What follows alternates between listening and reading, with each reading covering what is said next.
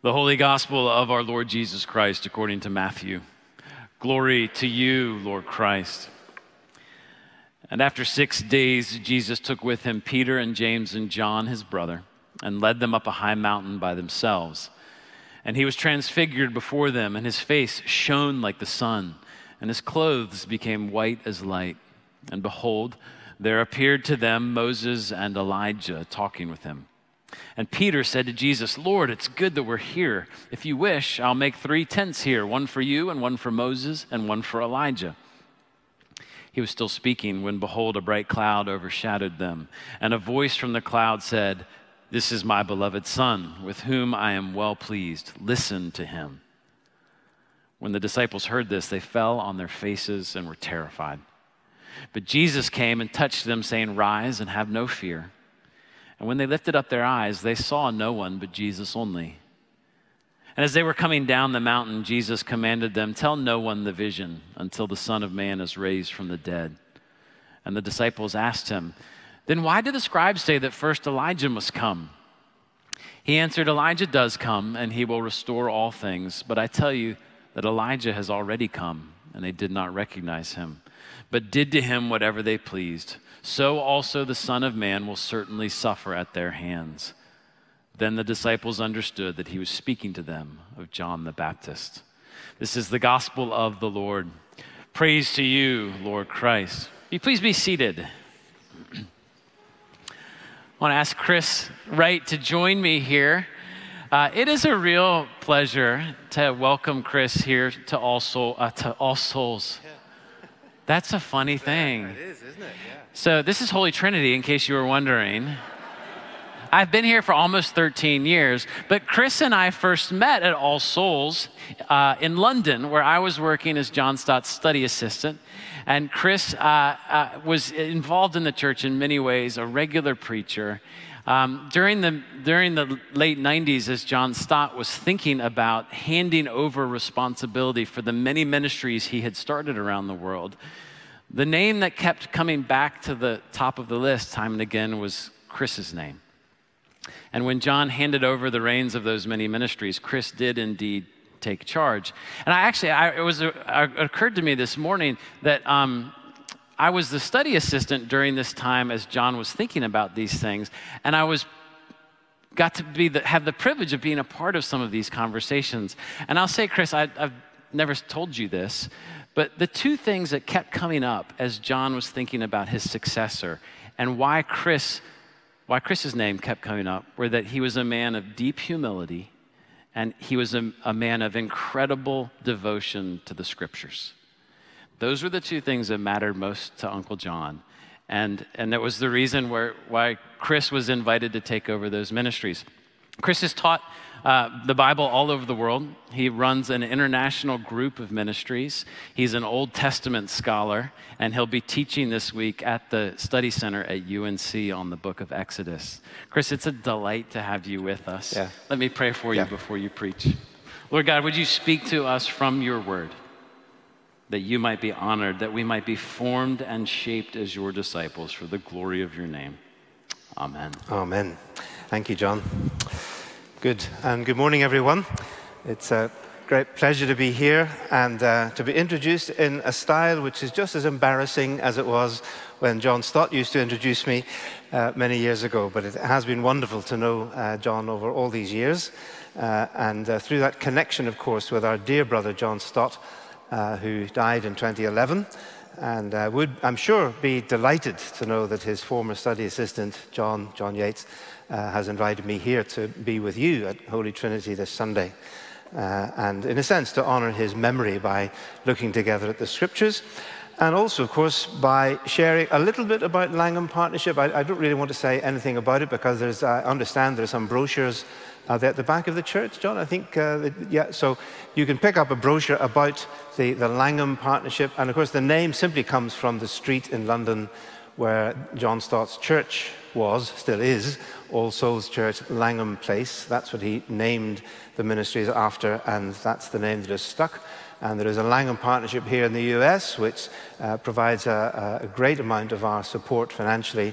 And I know that this church, as a church, supports Langham, and some of you as individuals do as well. So I bring you thanks for that, as I bring you greetings. Greetings from my own home church, All Souls. It's where my wife and I have now lived and worked for these last 20-something years, and very much part of the fellowship there. So it's a joy to be here this morning with you. Now, we've already prayed, so it'd be wonderful if you would be willing to turn back to that passage that was read to us just a few moments ago from 1 Kings chapter 18. I think it's on page 300 of the Church Bible if you want to pick that up. But it's this story of Elijah, and again, John has told me that you've been thinking through this wonderful narrative of the prophet Elijah from 1 Kings over these Sundays, and will presumably carry on doing so over the next few weeks as well. But this story, this one from 1 Kings chapter 18, verses 20 to 40, of course, is a very famous story. I'm quite sure it's well known, Elijah on Mount Carmel, and you've been leading up to it in these Sundays. In some ways, it's almost like a test of Elijah's own name. The name Elijah in Hebrew, Eliyahu, means my God. Eli is Yahweh. My God is Yahweh. Who's yours?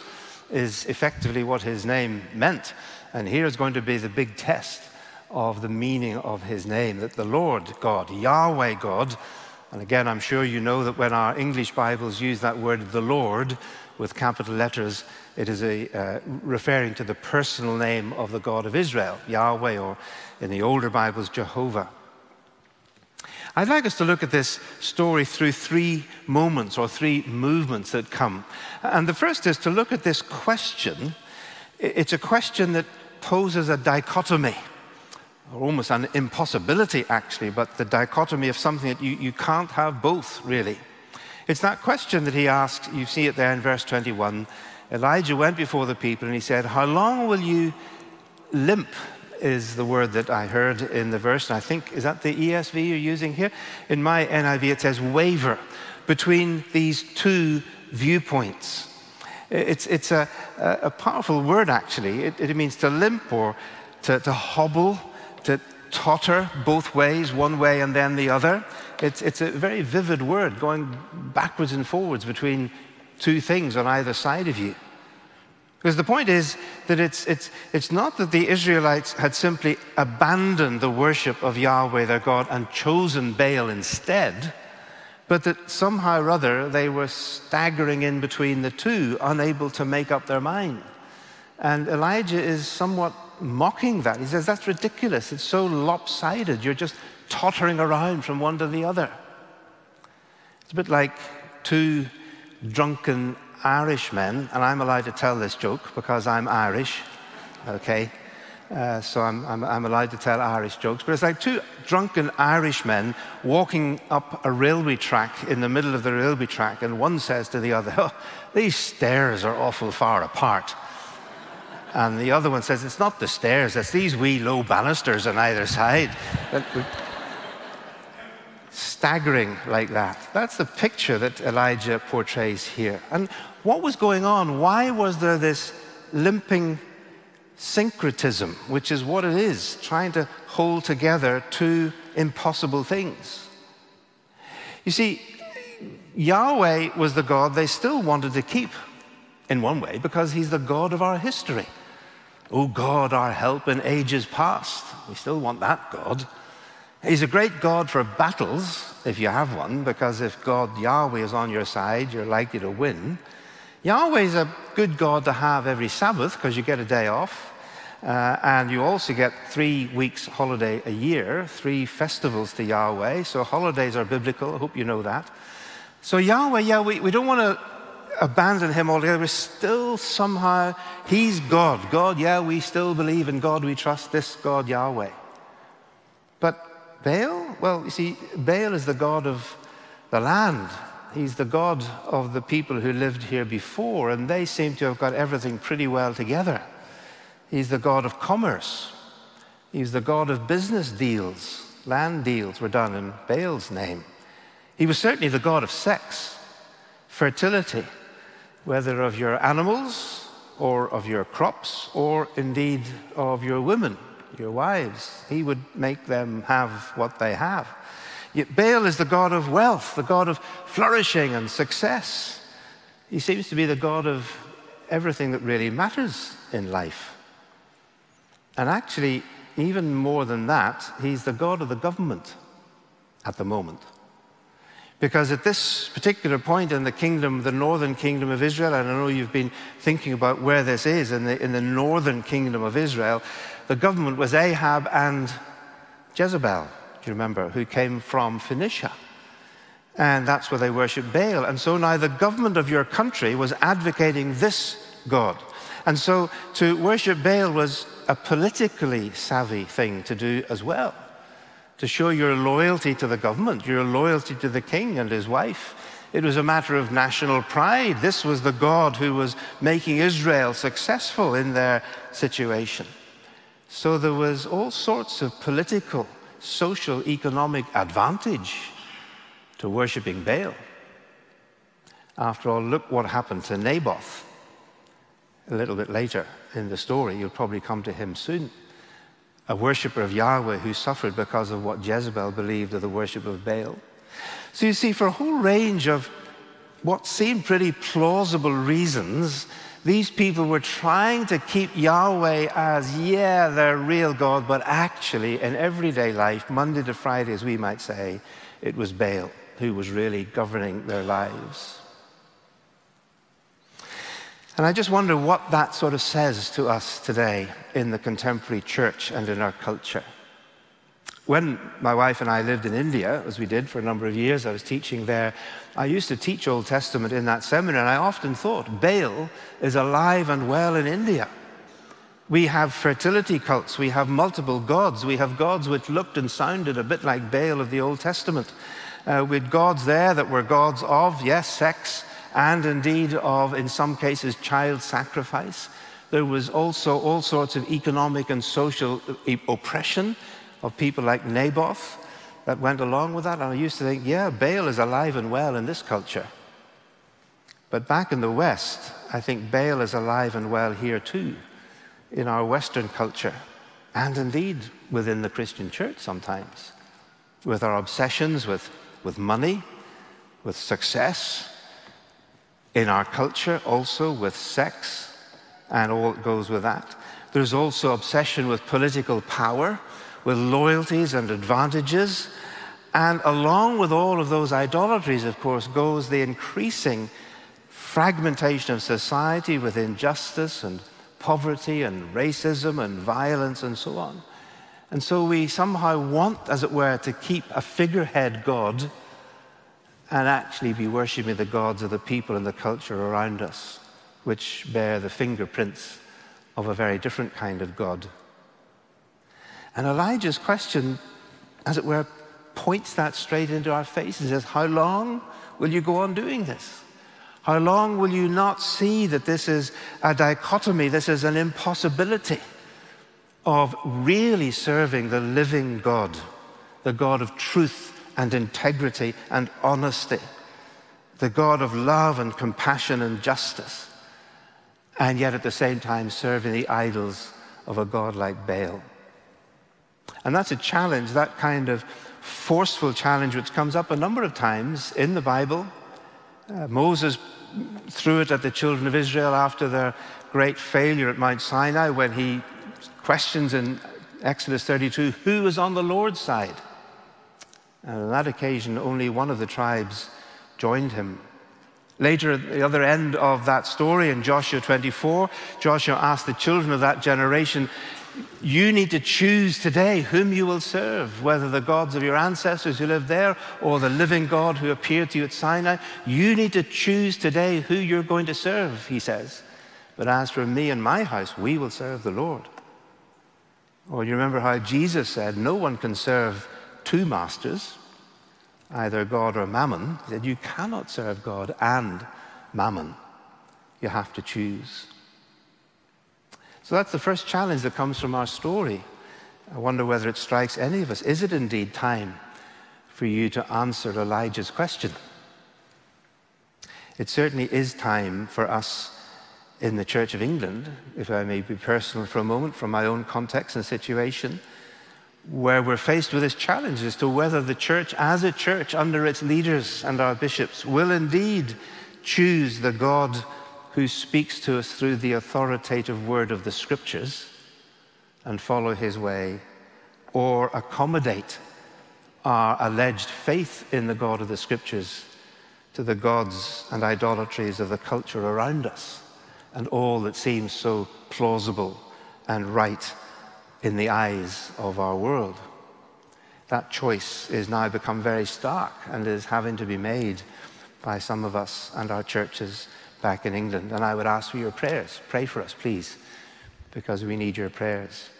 So that's a question then that posed a dichotomy. And then it leads, secondly, of course, into the main story, which is a contest, a competition that exposed a futility, the futility of idolatry and worshipping false gods, that is. And of course, it's a brilliantly told narrative, isn't it? It was so well read to us a few minutes ago. Elijah offers these prophets of Baal all kinds of advantages. I mean, if this were a sport, if this were a sporting competition, there is no contest. I mean, it's 450-1. You know, that's no contest. And he gives them home advantage as well. Mount Carmel was right up there on the borders of Phoenicia. He didn't bring them to some mountain down in the center of the land closer to Jerusalem, where Yahweh was worshipped. So they were on home ground. He also gives them choice of ends, as it were. He said, you know, you choose your bull. And he also gives them kickoff, or as it were, lets them bat first. You know, you go first. So he gives them every advantage. And then, as you know, the story has these 6 hours of chanting around the altar of Baal. My NIV says that they were chanting and dancing. Actually, rightly, your ESV says they were limping. In both cases, the verb in verse 21, how long will you limp, waver between two opinions, is the same in verse 26. They limped around this altar. They were hobbling, tottering, shuffling around this altar between Yahweh and Baal, even then. As one commentator puts it, that the joyful dance of faith in the living God has given way to the weary shuffle of idolatry, which I think is a very graphic way of putting it.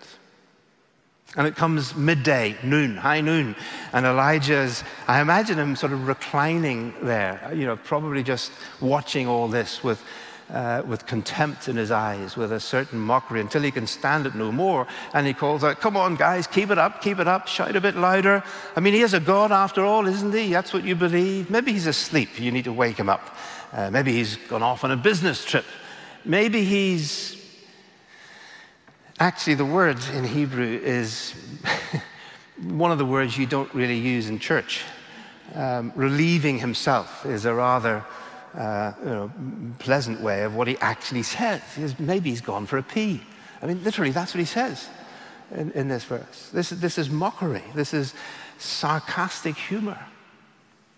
And was he wrong to speak like that? Well, not according to Psalm 2, because Psalm 2 tells us that even God himself laughs at the foolishness of those who think that they can somehow shake their fist at the living God and he won't be even bothered about it. There is actually something laughable, something ridiculous about idolatry, especially, you see, for those who know better. Because almost certainly these prophets were not prophets who didn't know any better. These are almost apostates from the worship of Yahweh. They had known the living God and have chosen to lead the people astray into the worship of these false gods. And that's the kind of ridiculous thing to do that Jeremiah comments on in Jeremiah chapter 2, where God says this about the people of Israel. He says, has any nation ever changed its gods, even though they're not gods? No, they don't. It's ridiculous. Even nations which have gods which don't really exist are at least loyal to the gods they don't have. Whereas my people have exchanged the glory of God. They know the living God. And what have they done? They've swapped him for lifeless idols. So be appalled at this, you heavens, shudder with horror, says God. My people have committed two sins.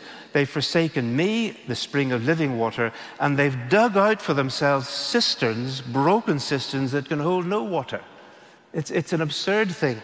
You're a farmer and you have the wonderful privilege of having a living spring on your land, which means that you've got no water problems ever. You've got living water on your land to irrigate your crops. But what do? You abandon it, you block it up, and you dig out a cistern underground, years of toil to get a great big hole under the ground, and when the rain comes, it all drains away. It was worthless, it was useless anyway. How stupid is that? That's the kind of ridiculous nature of idolatry.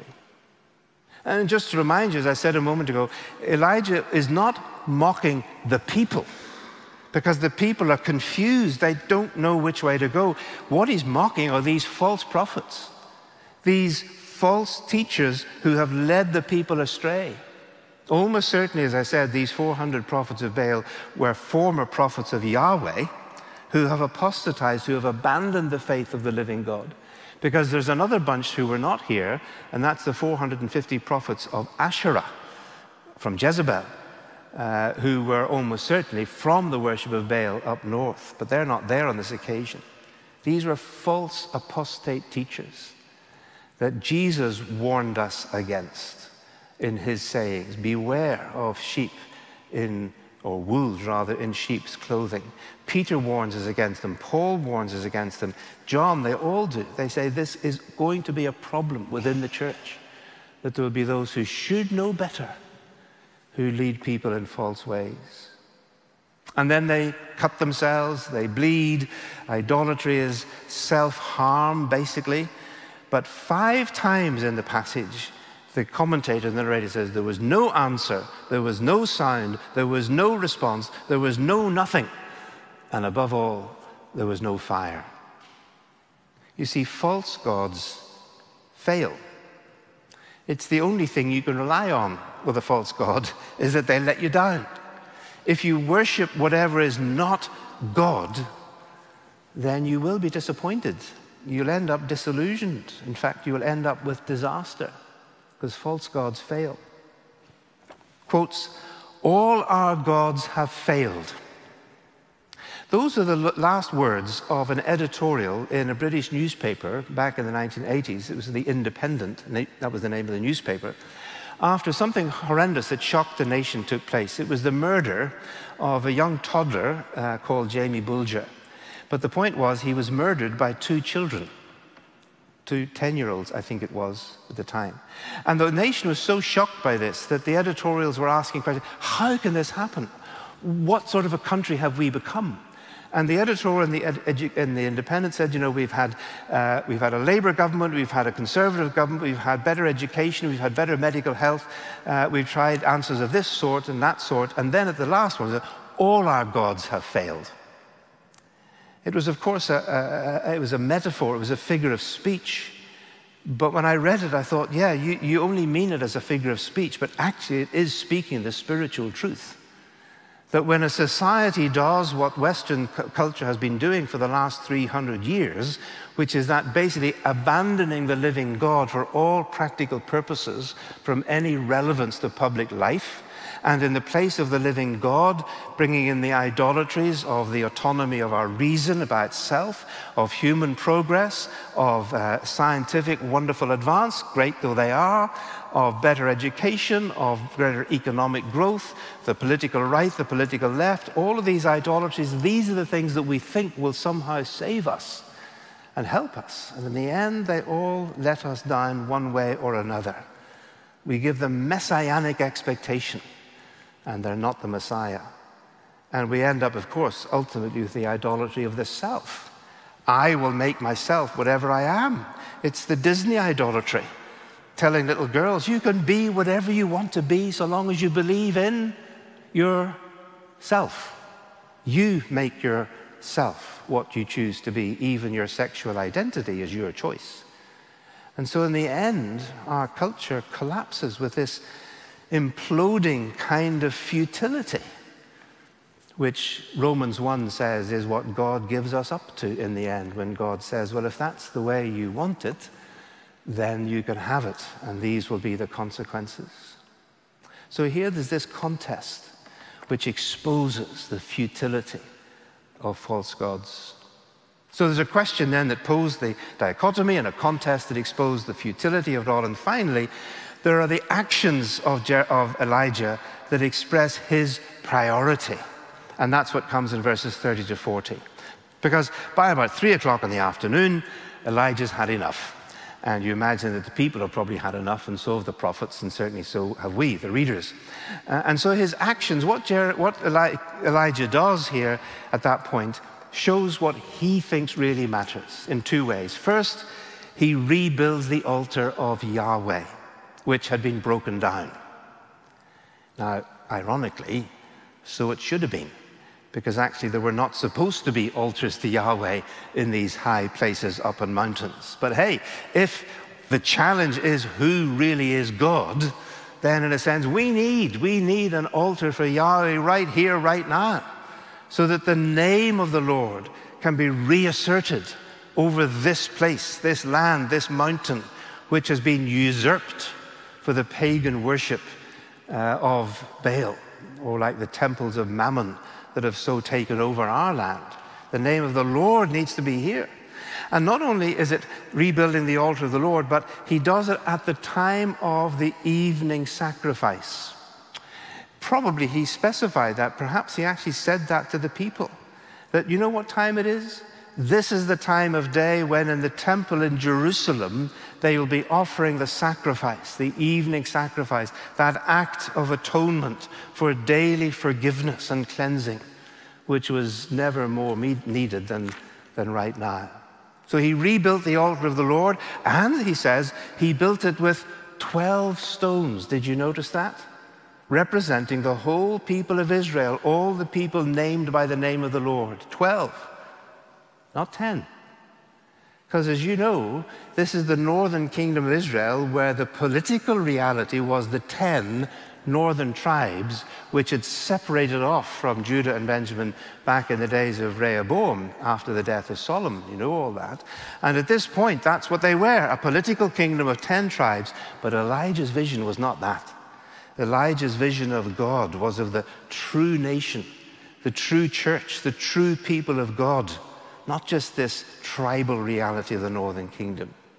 Elijah was committed to the people of God as God wanted them to be, one people, chosen in Abraham for the blessing of all the nations, not this tragic dividedness of two kingdoms on the ground, which Israel had degenerated into, warring tribes. Again, what about us?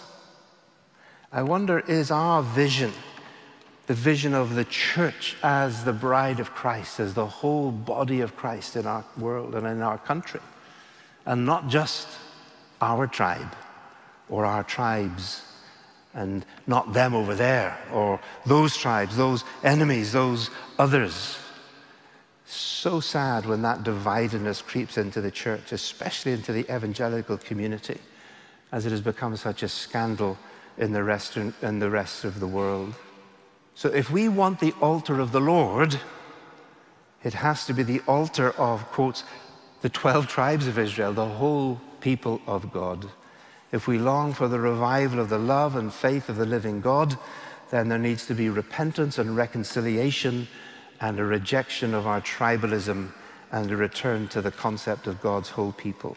So he rebuilds the altar, and finally he prays a prayer. It's a short, simple, powerful prayer with only 2 points. One, that God should be recognized for who he is, and secondly, that the people should be brought back to God in repentance. He prays that Yahweh will be known as God in Israel. That's to say, this is the covenantal God, definitive of who he is, not just any God, God in some generic sense that we sometimes use that word God, you know, in God we trust, what God do you mean? No, this is Yahweh God, the God revealed to Abraham and through Moses at Mount Sinai, the God of the Exodus, the God in the Gospel of the Transfiguration of Jesus when Elijah was there. This God, the God of Israel, the God who had elected them, chosen and redeemed them and blessed them, this is the God who he wants to be recognized for who he is, revealed in that way. That, of course, leads us to Christ, doesn't it? Because here is in Christ that this God, it's the God of Israel who walks among us in the person of Jesus of Nazareth. So it's never enough just to say, do you believe Jesus is God? Unless you've defined which God you mean or who God is. Jesus is this God. There was a survey in the United Kingdom just very recently about religious belief, and they asked the question, do you believe in God? And apparently a pretty large percentage of people say, no, they don't. And I want to say, well, that's a meaningless question. Because if I ask someone, which God do you not believe in, and they tell me the God they don't believe in, I'd probably say, well, in those terms, I'm an atheist too, because that's not the God I believe in. Are we believing in this God, the God revealed in Scripture at Mount Sinai, at Mount Carmel, the Mount of Ascension, and ultimately in the Mount of Calvary in our Lord Jesus Christ? We need to be biblically specific about our God, as Elijah is here. And finally, his prayer is that God would turn his people back to him. See, that's the great longing of Elijah and of God. God says in Ezekiel chapter 33, he says, I take no pleasure in the death of the wicked, but rather that they would repent and live. God wants his people back to repent. I remember my wife and I counseling a young lady in our dining room once whose husband was behaving very badly. And had effectively left her, and she was weeping, and she was so angry about it and what he was doing. And then she suddenly burst out. She said, but I love him so much, I just want him back. And there was this anger and this love in the same heart at the same time. And I thought, that's what God feels. Anger because of our sin and a love that wants us back. And I wonder, is that our prayer for our church and for our society? A recognition of God's identity and a repentance of God's people. And then the fire fell. And it fell from the top down. Did you notice that in the reading? It comes down in the opposite direction to which fire normally goes. Fire comes from below and comes up. But there's no fire lighters in this altar. The fire comes from above. It consumes the sacrifice, then the wood, then the stones, then the earth, and then even the water in the earth. This is God at work. And the people burst out, almost crying out Elijah's own name, Yahweh, the Lord, he is God. This national act of repentance and faith, which sadly was true, but rather short-lived, as we find later. And then comes that awful moment of the slaughter of the prophets of Baal. It wasn't wanton vengeance. It was what the law prescribed in Deuteronomy 13. That those who were false prophets and who spoke in the name of the Lord but lead people into apostasy and idolatry, they were to be put to death. And that's what happened to these men. Well, we don't do that today, of course. We just slay people on social media instead. But what this does show is the seriousness of this problem in God's sight. That when false teaching leads people into falsehood and apostasy, then something serious is happening. Well, there's our chapter. I hope it will help us to face up to the impossibility of living in a way which is actually trying to worship the living God while worshiping other gods at the same time. Hope that it will get us to get real about the futility of trying to do that, that false gods will let us down, and to sort out our priorities for the recognition of our living God and the repentance of God's people. May God help us. For his name's sake, let's pray. Father, thank you for your word. Thank you for the way that it speaks into our hearts and cuts through our pretenses, just as Elijah did on that day. So we pray that your Holy Spirit will help us to take it to heart and to respond according to your will and your desire for us. In Jesus' name, amen.